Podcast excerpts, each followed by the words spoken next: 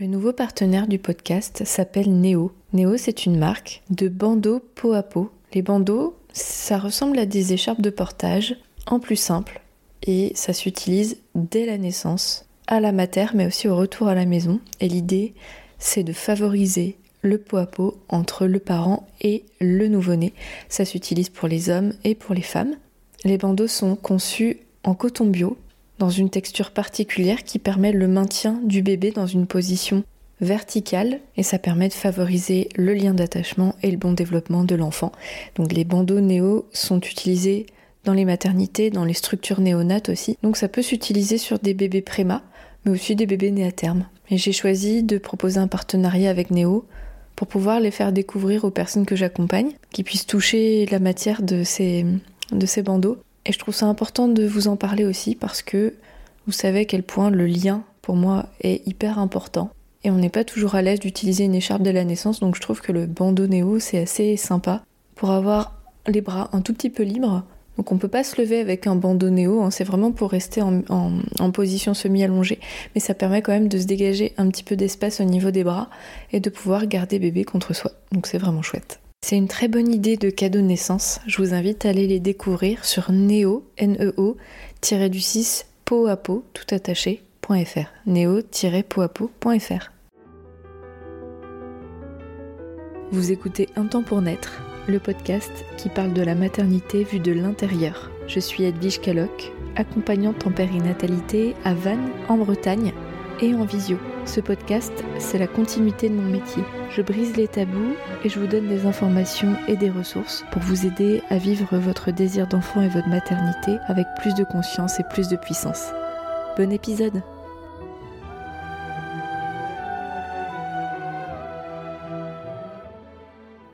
Bonjour tout le monde et bienvenue dans ce nouvel épisode 105 du podcast Un temps pour naître. Ce soir, alors je dis ce soir parce que j'enregistre l'épisode le soir, mais vous, je ne sais pas à quel moment de votre journée vous êtes, peu importe. Eh bien, j'ai envie d'aborder la place des hommes le jour de l'accouchement. Donc ça change de d'épisodes que vous pouvez entendre pour donner des tips, des outils, etc. Pour les hommes, là j'ai vraiment envie de parler purement de leur place et de dire à quel point vous êtes important. Donc je sais pas si vous êtes un homme ou une femme qui m'écoutez, et là je m'adresse plutôt au couple hétéro. Donc si vous êtes euh, un couple de femmes qui s'apprêtent à mettre au monde un bébé, il y a des choses que vous allez euh, pouvoir reconnaître dans votre couple et d'autres peut-être pas. D'ailleurs ça pourrait clairement faire l'objet d'un épisode en soi. Mais là j'ai vraiment envie de parler de la place de l'homme avec un grand H auprès de sa femme quand elle met au monde son bébé ça fait à peu près trois générations qu'on est complètement coupé du côté sacré. Je ne sais pas si vous entendez euh, mon chat qui ronronne à côté de moi. Mais je vais pas couper au montage, je trouve ça trop agréable comme son. Comme je disais, ça fait ça fait trois générations qu'on est complètement coupé du côté sacré des naissances. C'est-à-dire qu'on vit les mises au monde dans des endroits où on vient parce qu'on est malade ou qu'on attrape des accidents. Et bien sûr, euh, quand il y a la nécessité de le faire, c'est une très bonne chose que ça existe, mais on le vit de façon quasi absolument systématique dans des hôpitaux. Et ce que ça engendre bah, Ça engendre une assimilation de la naissance avec à la fois la peur, peur du sang, peur des aiguilles, peur qu'il se passe quelque chose de mal, et aussi euh, l'idée que la meilleure personne qui existe pour accompagner la femme, bah, c'est le médecin, c'est le gynécologue, c'est la sage-femme. Évidemment, ils savent ce qu'ils font, c'est eux les professionnels. Et j'aimerais vraiment vous partager une chose ce soir.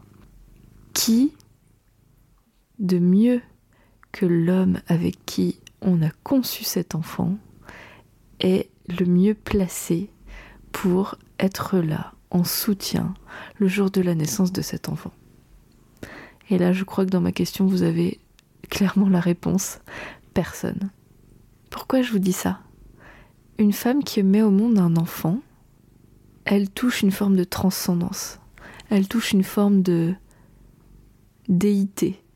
On est un humain et en même temps on touche la grâce d'un événement qui est à la fois banal et complètement hors norme, magique, qu'on a du mal à visualiser et à ressentir en dehors de ce jour J. Pourquoi? Parce qu'en fait, on a tout un orchestre d'hormones qui nous permet de le faire. Donc, jamais dans notre vie, en tant que femme, à un autre moment que ça, on vit ce jeu hormonal, et jamais en tant qu'homme, l'homme ne vivra cette orchestration chimique du corps pour pouvoir nous permettre ce petit miracle. N'empêche que même si on a toute la chimie dans notre corps, cette chimie-là, elle vient pas de nulle part. Elle vient d'un contexte. Et donc pour créer ce contexte, c'est important de regarder de quoi on a besoin pour pouvoir produire ces hormones-là en masse, en bonne quantité, pour que les événements se déroulent le mieux possible. Eh bien, c'est très simple. Une femme qui met au monde un bébé dans sa physiologie, par nature, elle a besoin des mêmes conditions que quand elle fait l'amour. Elle a besoin d'intimité, elle a besoin de sécurité, elle a besoin de réassurance, de pouvoir se lâcher, tout simplement. Et pour pouvoir faire ça, pour pouvoir oser lâcher le peu de certitude qu'on a pour accepter de s'ouvrir totalement à mettre au monde cet enfant-là, eh bien, à mon sens, la meilleure ressource, c'est le regard de l'homme avec qui on a pu faire cet enfant quand on l'a fait en toute sécurité, quand on l'a fait dans un foyer d'amour.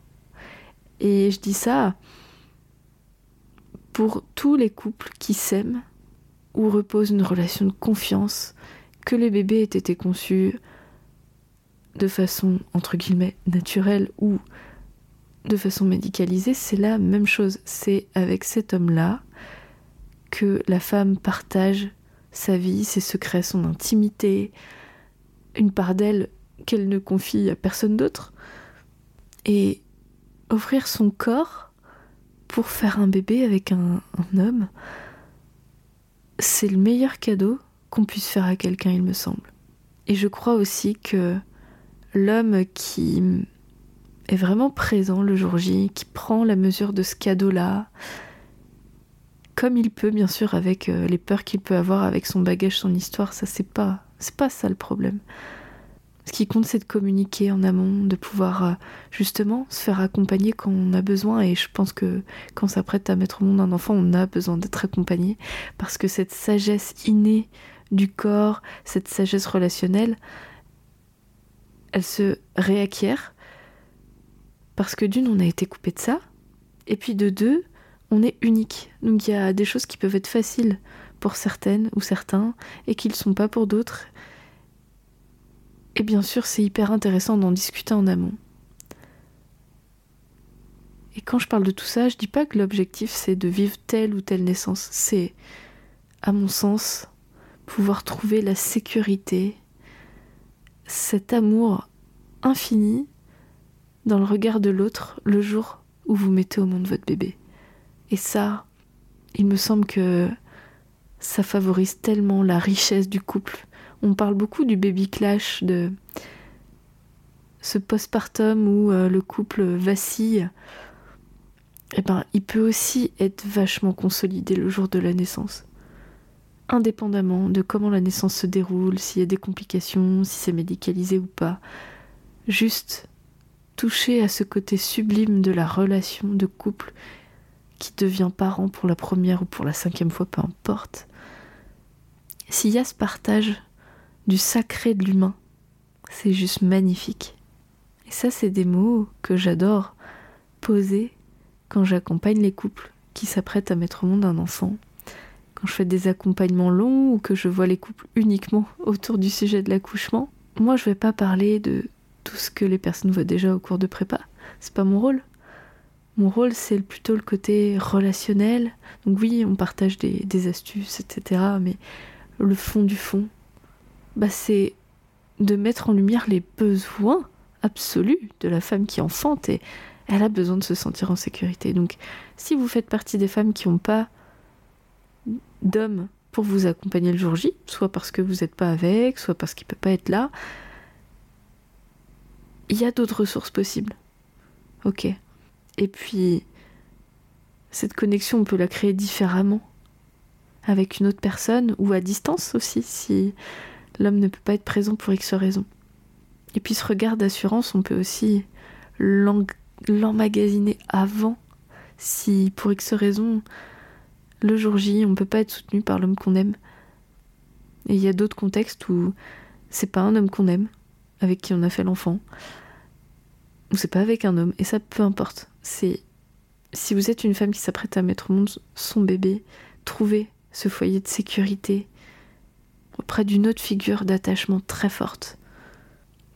Et si donc vous êtes un homme qui bientôt va vivre la naissance de son bébé auprès de sa femme, rendez-vous compte que votre, votre femme, elle incarne un rôle de déesse qui met au monde l'humanité. Et transmettez-lui qu'elle est une déesse, que c'est celle qui met au monde votre enfant à vous. Et que pour ça, vous lui serez éternellement reconnaissante et, reconnaissant, pardon, et que ça se voit dans vos yeux, dans votre regard, dans votre posture. Et à partir de là, vous saurez quoi faire. Donc oui, bien sûr, c'est intéressant d'apprendre plein de petites choses pour euh, soulager la douleur, accompagner tout ça, c'est même, il me semble, indispensable. Mais au-delà de ça, le fondement, c'est la présence incarnée de l'homme avec qui on a fait ce bébé, qui est essentiel. Je parlais d'hormones au début de l'épisode. Si vous m'avez déjà écouté ou si c'est un sujet qui vous intéresse, vous connaissez certainement le mot ocytocine. L'ocytocine, c'est l'hormone qui va être celle qu'on connaît le mieux le jour de l'accouchement. C'est l'hormone qui va provoquer les contractions. Pour favoriser la sécrétion d'ocytocine, on a besoin de se sentir rassuré, en confiance. C'est l'hormone du lien d'attachement, c'est l'hormone de l'amour. Donc en fait, c'est la même hormone qui s'occupe de provoquer les contractions, créer aussi la douleur, oui, et en même temps, celle qu'on va sécréter quand on sent en sécurité. Le corps a tout prévu. C'est exactement cette hormone que vous sécrétez quand vous avez des relations sexuelles, que vous avez un orgasme. C'est une hormone pulsatile, contractile. C'est difficile d'avoir un orgasme quand on ne se sent pas en sécurité. Alors mettre au monde un bébé en toute sécurité et le faire jusqu'au bout sans encombre, ne peut pas se faire si on ne se sent pas en sécurité. Et cette sécurité de l'intimité, cette sécurité qu'on retrouve dans la relation de couple, la relation intime, elle a toute sa place le jour de l'enfantement. Et là, je parle pas du côté physique de la relation sexuelle, c'est tout ce partage intérieur qu'on ne peut partager qu'avec une personne en qui on a vraiment confiance. Un amour pur, à l'image de l'amour qu'on peut ressentir après pour nos enfants. Et ça, je referai un épisode d'ailleurs sur euh, l'amour qu'on ressent ou pas quand notre enfant naît. Ça, c'est encore un grand sujet. Mais le but, à la base, c'est de partager cet amour-là. À la base, l'être humain n'aurait pas envie de se reproduire s'il n'y avait pas ce fondement de foi, d'espoir et d'amour dans l'humain, avec un petit H et avec un grand H. Et la nature a prévu qu'on conçoive ses enfants à deux, avec un gamète homme, un gamète femme. Eh bien, cette relation très forte qui existe dans la relation intime uniquement, c'est elle qui va être euh, le déclencheur, non, mais le catalyseur de tout ce processus d'enfantement. Alors peut-être que euh, vous n'êtes pas 100% d'accord avec tout ça, que dans plein d'endroits, l'accouchement, ça se vit entre femmes. Alors je dis pas que ça peut pas bien se passer sans un homme, hein, évidemment. C'est pas du tout mon propos. Simplement, si vous êtes un couple qui m'écoutait, un couple hétéro, et que vous vous apprêtez à vivre ce passage-là, suivez juste la logique que je vous ai partagée, et vous verrez que la sécurité, elle s'installe. Ça veut pas dire que l'homme doit être omniprésent non plus, parce qu'un accouchement, ça peut être long, puis parfois la femme n'a besoin de rien. Mais c'est quand elle se sent en sécurité qu'elle a besoin de rien. Et parfois la sécurité, c'est dans une communauté de femmes, oui. Là, je vous parle, on est en 2022. On est en France, enfin je suis en France, et le modèle de société aujourd'hui fait qu'on n'a plus tellement notre communauté de femmes qu'on connaît, qui nous transmet pour créer cette sécurité, on la trouve plutôt dans nos couples en fait. C'est là qu'on sécrète le plus d'ocytocine, dans un couple sécure. Alors euh, ouvrez-vous à ces vibrations d'amour, d'ocytocine, d'admiration, d'être entre ciel et terre. Et là, j'ai hâte d'avoir vos retours sur ce jour J, ce partage que vous allez vivre. Peu importe à quel moment de l'accouchement, que ce soit au moment où les contractions deviennent difficiles et on a besoin d'être épaulé, au moment où le bébé naît, ou que ce soit quand vous, vous, allez le rencontrer, découvrir cet être humain que vous avez créé à deux, c'est quand même fou quand on y pense. Et c'est ce côté euh, magie de la vie qui m'anime et qui me donne envie de continuer mon métier, je pense jusqu'à la fin de ma vie, parce qu'il y aura toujours, toujours des humains qui vont vouloir transmettre la vie. Et ça, euh, pouvoir toucher à ce côté subtil de l'existence, euh, bah moi je kiffe. voilà, c'était ça que j'avais envie de vous partager ce soir. Un épisode euh, qui est presque philosophique, mais qui je pense est assez simple quand on y réfléchit. Dites-moi ce que vous en pensez, et puis surtout, si vous avez déjà vécu un enfantement, racontez-moi, racontez-nous comment vous l'avez vécu en tant qu'homme ou en tant que couple aussi, en tant que femme qui a vu l'homme à côté d'elle ou pas d'ailleurs. Bref, quel est votre cheminement autour de cette notion? Et puis, si vous vous apprêtez à le vivre et que vous avez envie d'être accompagné autour de la culture de ce lien, eh bien, je reste disponible.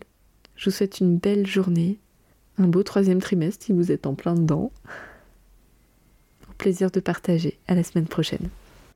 Merci pour votre écoute et votre confiance. Si vous aimez mon podcast, vous pouvez m'aider à le rendre plus visible en me mettant une note et un avis sur votre appli de podcast. Vous pouvez aussi partager auprès de vos proches qui sont concernés. Et si vous souhaitez vous aussi être accompagné sur votre chemin du désir d'enfant et de la maternité, mes séances se font au cabinet à Vannes ou à distance par visio envoyez-moi un message privé sur Insta ou un mail à edvige.untempournaître.fr. À bientôt!